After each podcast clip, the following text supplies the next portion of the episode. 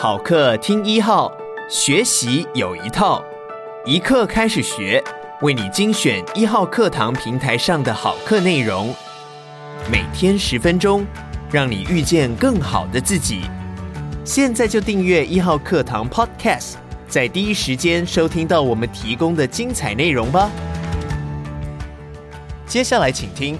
团圆坚果创办人刘家生的小额电商从零到一。Hello，大家好，欢迎回到小额电商零到一，我是家声 Samuel。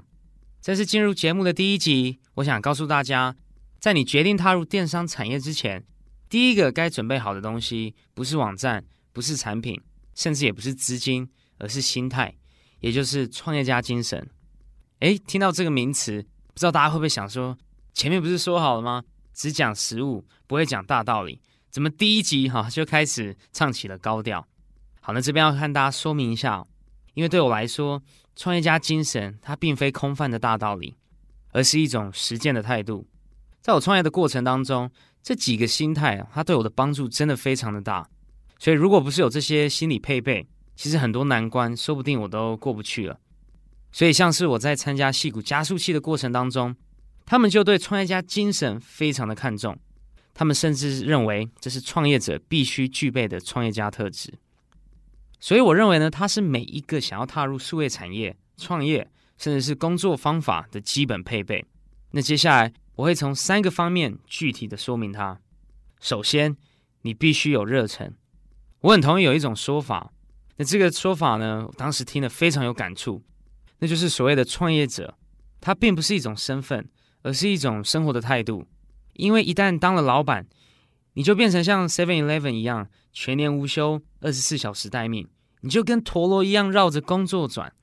所以你开始呢，随身带着手机、笔电，那方便伙伴或者是合作对象随时联络，马上处理。那就算不是坐在电脑桌处理工作，你的脑袋也一定会一直想着工作。那当员工的人再怎么忙，他对周末或假日总会有一点盼望。那老板他就是一直处于备战状态，一点都不能放松。那这么紧绷的生活，他其实非常的容易疲惫，所以对自己做的事情，你一定要有热情，并且能够保持下去，是非常重要的。和大家分享一个我自己的故事，我从小学的时候开始就对买卖生意啊非常感兴趣哦，就还记得有一次学校办园游会，我在班上的摊位哦，那时候就卖着当时最流行的全家弯弯磁铁，好，不知道大家有没有跟我一样有这个印象哦？那所以大家为了要收集这个限量版的磁铁哦，于是都跑来跟我买，我非常的开心。我一个人呢有做到这个好几千块的业绩，那也占了全班一半的收入。那所以当时的我呢会觉得哇，非常有成就感哦，也学习到这个买卖的过程。所以长大之后，我在成功市场、五星街口、菜市场摆地摊，有时候还会跑给警察追哦。现在想起来真的非常的疯狂，但我觉得那是我这辈子做过最对的选择。那时卷起袖子弄脏双手，却让我学会议价能力、定价策略，还有要怎么算好库存。过程当中的成就感、那种快乐、那份对做生意的热忱和初心，都是支撑我的动力。所以，对某件事的热忱，会成为你跌倒的时候再次站起来的力量，也是当别人在休息玩乐，只有你苦苦奋战的时候，能够坚持下去的信仰。所以，如果你决定要创业，请一定要找一个你真的感兴趣，并且愿意花时间和心力的事情。那么，创业家精神呢？它的第二点是善用资源，以及借由这些资源不断的学习，包括在网络的学习，还有跟人的学习。我们在这个时代创业，真的非常的幸运，不管需要学什么，培养任何的技能，几乎都可以在网络上找到学习的资源。像是以我为例，我就透过线上课程学会了写程式、数据分析，也因为在新创加速器 AppWorks 实习，认识了很多创业的前辈，那他们都成为我吸取创业经验和商业知识的重要来源。在善用资源这一点，我也想要提醒大家的是，先后顺序好，可不要搞错了。怎么说呢？你应该先有我要创业的这个目的，再来去想。为了达到这个目的，有哪些工具资源是你必须掌握的？如果你想要做电商，但一直在门外观察，想要准备好了再投入，那是不会成功的，因为没有实际的操作，你就不会知道你真正缺少什么。一定要先勇敢的跨进来，才能发现自己的问题，再想办法去学习和解决。而我要说的创业家精神的第三点是承担失败风险的勇气。只要开始创业，你就要意识到，虽然你的目标是成功，但通往成功的这个过程也同等重要，而且失败是无法避免的，所以千万不要害怕。尤其是当你的创业方向以前没有人做过的时候。那你在实践的过程当中，很可能会找不到明确的道路，也没有太多人可以给你实际的建议，你只能靠自己不断的尝试改进。在这个过程当中，失败是必然的。重要的是，不要把每一次失败当成是结果，而是要在失败中学到经验，成为往前往下走的养分。在成立团圆坚果之前，我也有两次的失败经验。那时候我参加一个跨校学程。和其他伙伴一起研发脚踏车的固定装置，然后那时候还幻想着可以申请专利，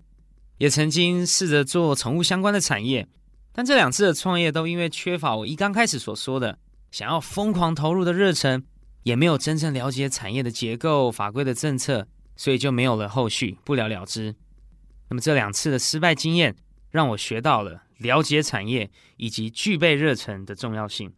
把价值意义当作出发点。加上无比的热忱，才能够让整个团队走得下去，走得长远。但也千万不要只凭着一股热忱，把不懂的事情当做创业题目。如果这件事情你真的很有兴趣，很想要把它做好，那就去做很多功课，学习，想尽办法弄懂它。像我自己是因为练拳击之后，对健康的饮食产生了兴趣，才想做出健康又具有营养价值的坚果。但我其实一刚开始对坚果的市场以及供应链是完全不了解的，也因此我就先后花了一整年的时间，到各大烘焙厂去了解制作坚果的技术、产值以及供应链，再慢慢的从菜市场摆摊和利用网络社团面交的方式，累积我的第一批顾客。等到我对坚果的贩售模式、方法以及主要客群有了解以及充分的准备之后，我才决定创立自己的品牌，所以很多时候不要害怕失败，也不要害怕无知，因为在你实践的过程当中，你会开始学会原本你不懂的事情。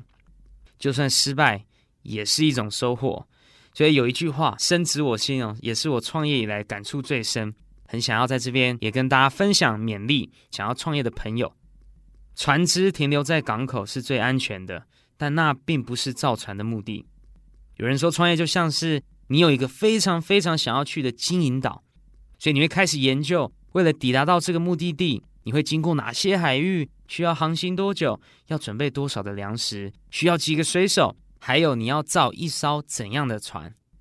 有了这个具体的计划之后，你才会知道需要学习哪些造船的技术。就算真的最后在海上遇到风暴，你也只好返航。你也会知道下次该造更坚固的船。或是修改航行路线，想要创业，真的不是准备好商品、资金就足够了。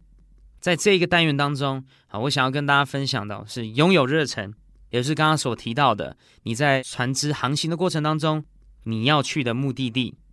善用资源，可以想成刚刚故事中的水手和粮食，以及能够承担失败的风险，也就是遇到风暴返航。才是创业之前非常重要的心态准备，也就是关关难过，但是关关过。心态建立好之后，下一集我会跟大家分享，在这么多的网络创业形态当中，为什么我们该选择电商。我是 Samuel，那希望呢，在下一个单元能够继续跟大家见面。感谢你收听一课开始学，鼓励你现在就下载一号课堂 APP，收听刘家生的。小额电商从零到一完整课程吧，也鼓励你把一号课堂 Podcast 分享给你的亲朋好友。每天十分钟，遇见更好的自己。一号课堂。